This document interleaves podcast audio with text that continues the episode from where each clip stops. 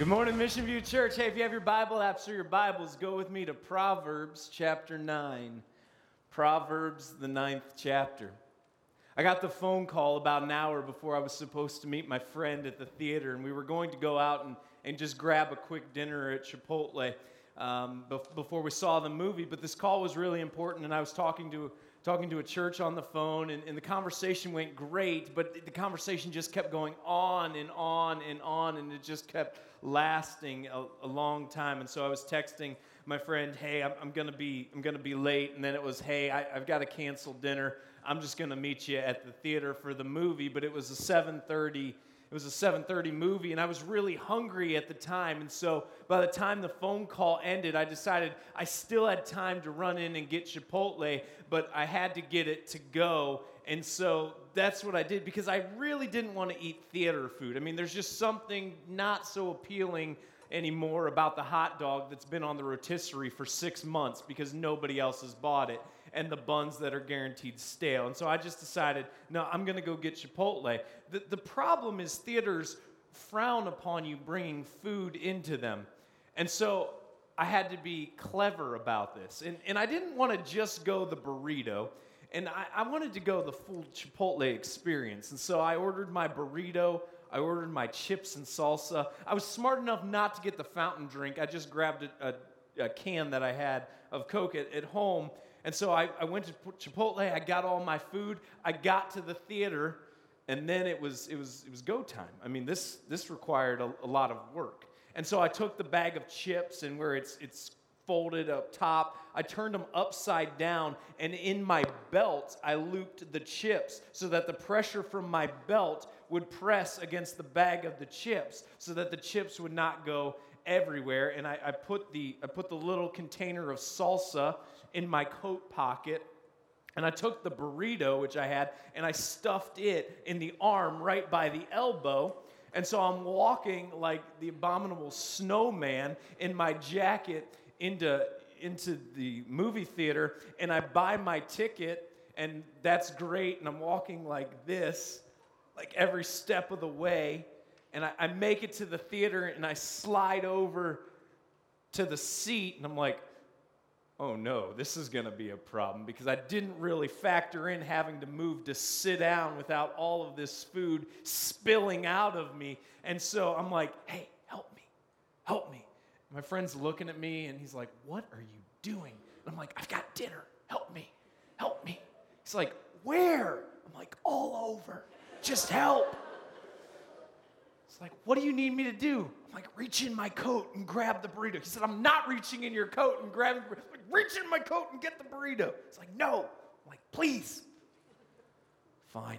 And so he reaches in my coat and he grabs the burrito, like reaches down the sleeve of my coat, grabs the burrito, slides it out, I finally am able to take the chips out. We sit down. As soon as the light, as soon as the theater's uh, lights go down and it goes black, all of a sudden you hear the pop can open. That's this guy. Then I start eating my burrito. I, I, I start to feel something like on my legs, and it's the Chipotle curse, to where they've wrapped the burrito, but they haven't really done the best job ever and I, I just feel my legs, and they're just covered. They are just covered with rice. And so I start brushing that off, and all of a sudden I felt a chunk of steak on there, and I, I like caught that with the other hand because that's too good to go on the floor. And I, I ate that, and then I'm, I finally finish finish with my burrito, and I use all the napkins that I smuggled into my pocket just to wipe my pants off. And I get out the chips and salsa and the first chip. I dip in the salsa, and as I'm bringing it up to my mouth, the salsa just runs off the chip all over my pants, and I'm out of napkins. A lot of times in life, we make decisions. Sometimes we make smart decisions. Sometimes we make dumb decisions. And sometimes we make decisions that are beyond stupid. Like trying to eat Chipotle in a dark theater. Beyond dumb. Now we all we've all been there.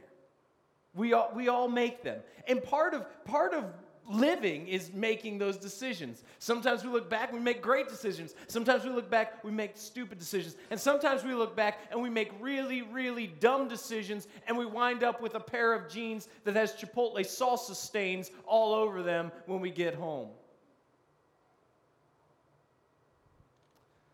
This morning, we start something brand new. This summer, we're going to be looking at Proverbs. And this morning, we're going to see the benefit, the benefit of wisdom. Wisdom has built her house. She has hewn her seven pillars. She has slaughtered her beasts. She has mixed her wine. She has also set her table. Wisdom has built her house. She has hewn her seven pillars. She has slaughtered her beasts. She has mixed her wine. She has also set her table. Right off the bat, what we see about wisdom, it is sufficient and it is prepared. Wisdom is sufficient and it's prepared. Here, as she's personified, her house, wisdom's house, has seven pillars. She has hewn seven pillars. This did not happen overnight, this was not an instantaneous process. This was a feat to build a house with seven pillars, to take and, and to mold the materials that they had in order to build their structure. It was a sufficient structure and it was a time consuming endeavor. Wisdom is sufficient and it is prepared. She has slaughtered her beasts. She has mixed her wine. She has also set her table. She's prepared the feast. She is ready. Wisdom has gone out and she's killed the animals. She's taken them. She's cooked them. She's mixed the wine and set the table. Sufficient and prepared. Wise people prepare. Wise people prepare. You want to be wise? Prepare. Prepare. Abraham Lincoln, the 16th president of the United States, said a couple things that I just love about preparation. He said, If I had eight hours to chop down a tree, I'd spend six sharpening my axe. If I had eight hours to chop down a tree, I would spend six sharpening my axe. Abraham Lincoln, in the time leading up to his presidency, and historians debate some of the merits of this, but leading up to the time of his presidency, he had various failures in business. There were elections that he was not successful in. There were elections he was successful in. He did have he did have a career that also was was prosperous and successful. But undoubtedly, if you look at the life of Abraham Lincoln, throughout his life he experienced failure. And he said this I will study and get ready. And perhaps someday my chance will come. I will study and get ready. And perhaps someday my chance will come. Wise people prepare. They prepare. They understand that success is not instantaneous. And oftentimes, when it is, it is not lasting. They understand that in order to achieve, you have to work hard. And they go about getting ready for that struggle. Wise people prepare. Wisdom has built her house. She has hewn her seven pillars. She has slaughtered a beast. She has mixed her wine. She has also set her table. You want to be wise? Make preparation a part of your life. Now, I understand the difficulty with preparation is oftentimes when we prepare, the payoff seems so far away. Prepare anyway. If you have eight hours to chop down a tree, spend six sharpening your axe. Be people who are prepared. She has sent out her young women to call from the highest places in the town. Whoever is simple, let him turn in here. To him who lacks sense, she says, Come, eat of my bread and drink of the wine I have mixed. Leave your simple ways and live and walk in the way of insight. Notice that wisdom is not quiet. Wisdom is not quiet. She has set out her young women to call from the highest places in town. Wisdom is crying out, it demands to be heard. A few months ago, there were some renovations going on right across the street from where our offices are in, in downtown North Canton, if North Canton has a downtown. And so, part of the process of these office renovations was renovating the parking situation. And I noticed one day that there was a lone protester standing outside of those renovations with a sign from an old 70s song about paving paradise to put up a parking lot. The Counting Crows covered it in the 90s. Some of you who are younger may know it. And, and he, was, he was letting his opposition be known. And a week later, we'd returned from a, a staff lunch. And my friend Mitch, who, who was the worship pastor here for some time, asked if we would help him take some things out of his car. And he handed me a megaphone and said, Had fun. And so I did. Don't you know it seems to go? You don't know what you got till it's gone. You made paradise, put up a parking lot. As I'm walking down the sidewalk, I'm singing this. Demanding to speak to certain dignitaries who own and operate the building in which we have an office. Remembering that Jason Bruckner, who works with young adults here in Merge, works in the same office complex. I stood outside his window and said, Jason Skinny Legs Bruckner, because that's his nickname, Skinny Legs. It's not an ironic thing, he just has really skinny legs, and so we just call him Skinny. It's like calling a tiny guy tiny. You know, it, it's true. It's just still funny. Jason Skinny Legs Bruckner, I demand to see you.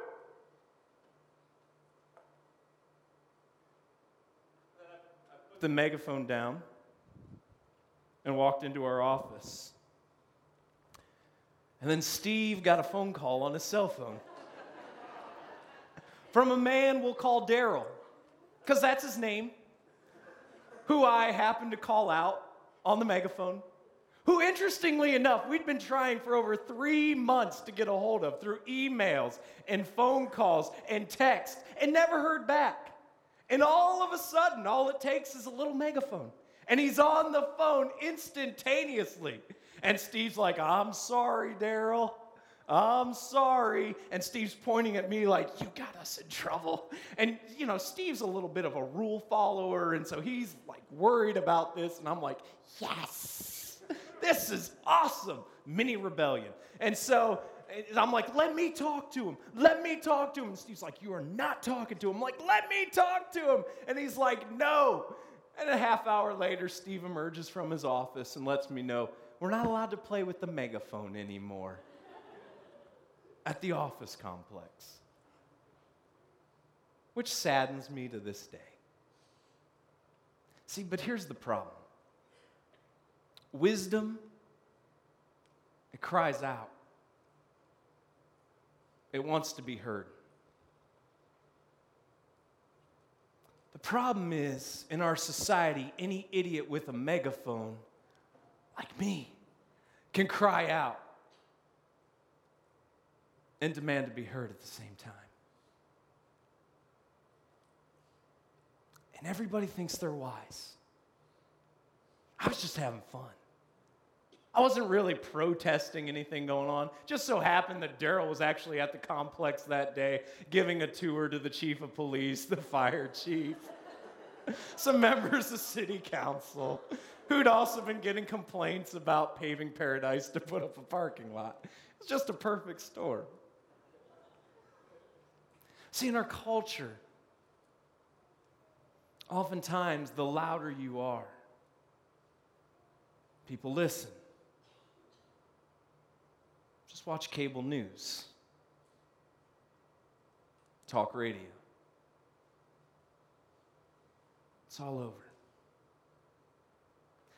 And so for us, it's not enough to listen to the loudest voice.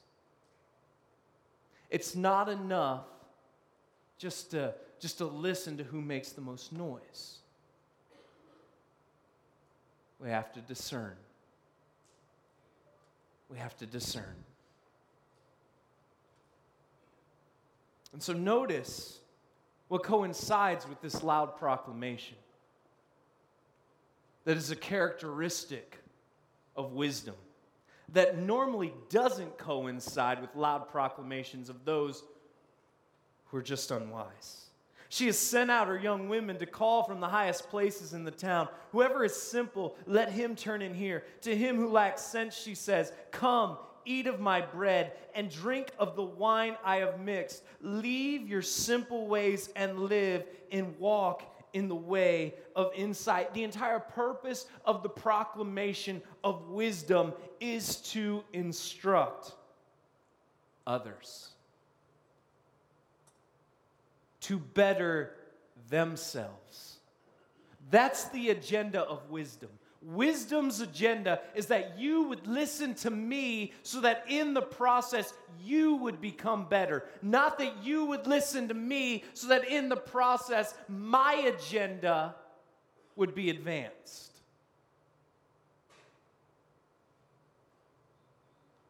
So that's what we need to discern. Wise people share their knowledge. Wise people share their knowledge. Be a mentor to somebody. Be a mentor to somebody. You can't pour into everyone, but you need to pour into someone.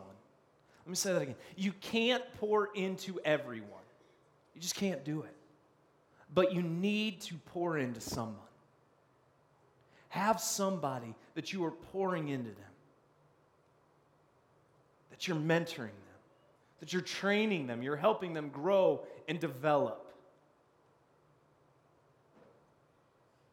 Wise people share their knowledge. Whoever corrects a scoffer gets himself abuse. And he who reproves a wicked man incurs injury. Do not reprove a scoffer, or he will hate you. Whoever corrects a scoffer gets himself abused, and he who reproves a wicked man incurs injury. Do not reprove a scoffer, or he will hate you. And this is the fool's response to wisdom. It doesn't receive it.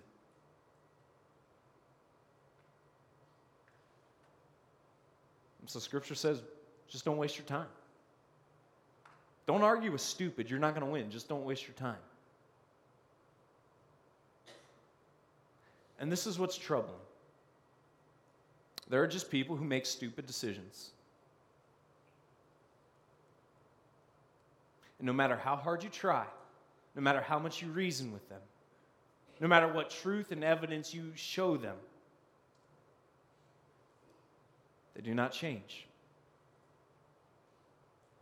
And rather than be coachable, and rather than desire instruction, they turn it around. And they despise you in the process for speaking into their life. Just don't waste your time. Don't argue with idiots.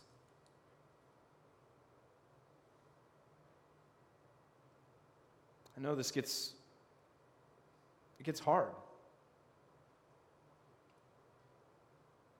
When that person's a friend. Maybe a child. Maybe a parent. And this doesn't mean you get to the point where you have nothing to do with them, and it doesn't even mean that as a parent you don't continue to speak truth into your child's life, but just understand if you're going to do that, know that it's going to come to a point where they will resent you. And it doesn't mean that you've done anything wrong. It just means they're dumb. It just means they're making stupid decisions. And it doesn't mean that intellectually they're dumb or intellectually they're stupid. In fact, a lot of times intellectually they're brilliant. They're just blind. And in their blindness, they reject your wisdom. And in the process, turn that rejection upon you. So just be prepared. And sometimes the answer is you just cut the person out. Sometimes you just stop. You just stop arguing with them. Sometimes you lovingly just look at them and say, it's not worth it to lose the relationship. So you continue praying for them. You continue to be grieved by the choices and the decisions they're making. You just say, I've reached the point where our relationship's more important than being right. There's no easy answer.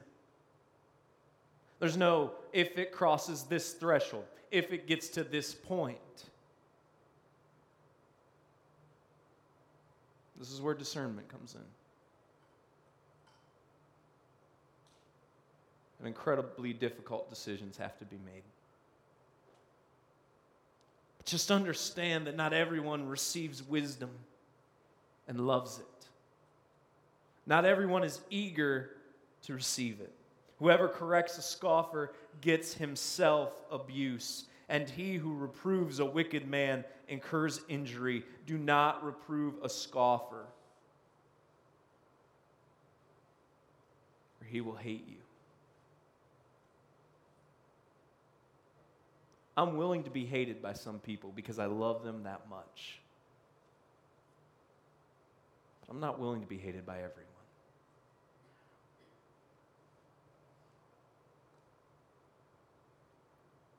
Reprove a wise man, and he will love you. Give instruction to a wise man, and he will be still wiser. Teach a righteous man, and he will increase in learning. Wise people respond to wisdom, and they're appreciative to the people who come and share that wisdom with them. Wise people are coachable. Wise people are coachable. They receive criticism. And what wisdom does with criticism is it helps us separate the critique of our conduct from that of our character.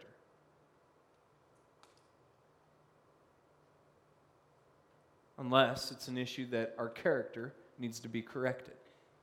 But oftentimes, what happens is we live in such a politically correct, everybody wins and gets a trophy just for being out on the field. We don't even keep score anymore in youth sports because, God forbid, you understand there are winners and losers in life. Because we live in that type of society, what happens is any type of correction, any type of criticism that is levied it is internalized. It is taken as character assassination.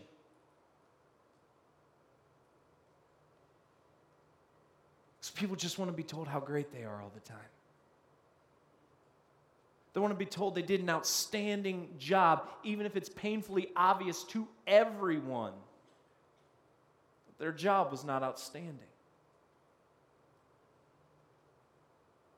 Wise people aren't like that. Wise people love criticism, they love to be coached, they love to be challenged. Are you coachable?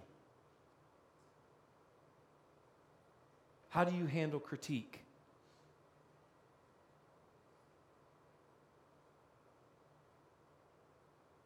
Do you respond well? Or do you shut down?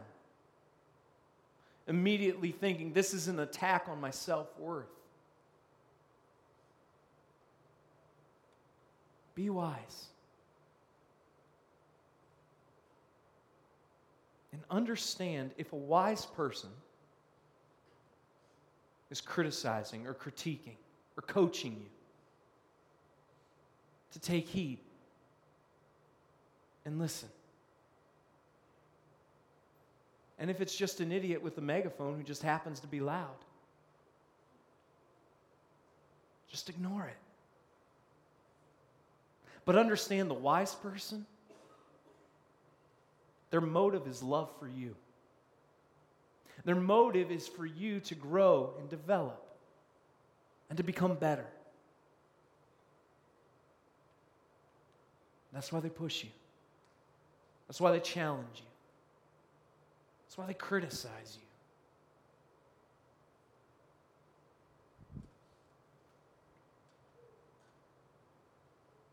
Reprove a wise man, and he will love you. Give instruction to a wise man, and he will be still wiser. Teach a righteous man, and he will increase in learning. Wise people are coachable. The fear of the Lord is the beginning of wisdom.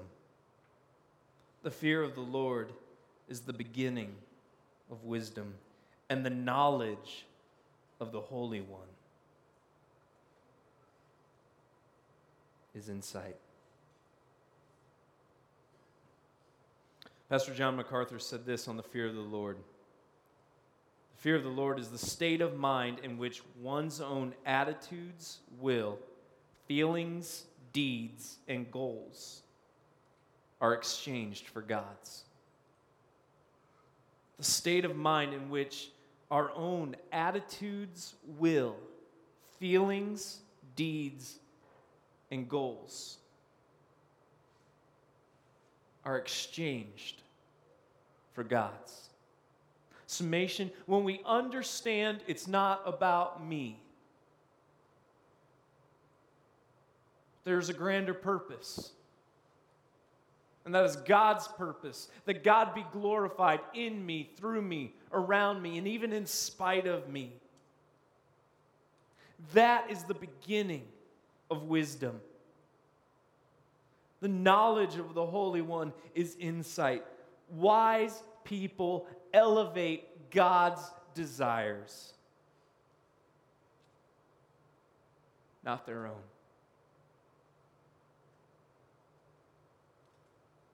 Wise people elevate God's desires, not their own. And so this morning we start something called Deeper throughout the book of Proverbs over the next few months. And here's our goal that we as individuals, we as a church, would grow deeper in our love, affection, and appreciation for God, and our love, affection, and appreciation for others. That's our goal as we look at Proverbs. This morning we see that's where it starts. That's the beginning. For us to realize it's not about me, it's not about my desires, it's not about my feelings, it's not about my will, it's about God's. That's where wisdom starts. And wise people elevate God's desires. For by me, your days will be multiplied. and years will be added to your life. If you are wise, you are wise for yourself. If you scoff, you alone will bear it. This is the blessing of wisdom. If we're wise, we will naturally reap blessings. And if we aren't, we'll pay the price. Individual. This is my responsibility. It's not my spouse's responsibility. It's not my parents' responsibility. It's not my child's responsibility. It's on me. It's my responsibility to be wise. The onus is on me. It's nobody else's fault if I'm not, but mine. And ultimately, the ultimate blessing of wisdom will be borne out within me in my life. And ultimately, if I'm not wise, the ultimate curse of that rejection of wisdom is individual as well. Now, certainly there's crossover, and the blessings of my wisdom will impact and affect my family, but the onus is on me. Just as if I'm unwise, the impact of that will affect my family, but ultimately and mostly, it will impact me individually. It's no one else's responsibility. It's mine. And it's yours. You want a better life? It starts when you understand that it's not all about you. That God's purpose is greater than your own. That's the beginning of wisdom. And from there, be prepared. Be prepared. If you have eight hours to cut down a tree, spend six sharpening your axe. Be prepared. You want to be wise? Be mentored. If you are wise, mentor. Pour yourself into others' lives. You can't pour yourself into everyone, but you need to pour yourself into someone. You want to be wise? Be coachable. Understand it doesn't matter how good you are, you can be better. Don't settle. Be hungry. Attack it. And this is how wise people live.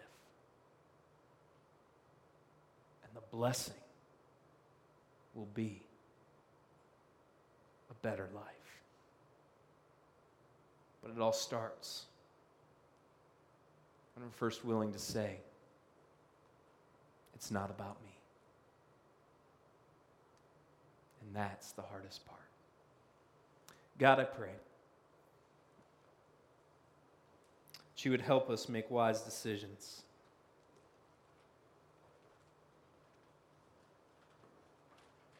That we would first and foremost recognize the most important thing we can do is elevate you. diminish ourselves. God, that we would take the principles from your word this morning and that we would be people who are prepared.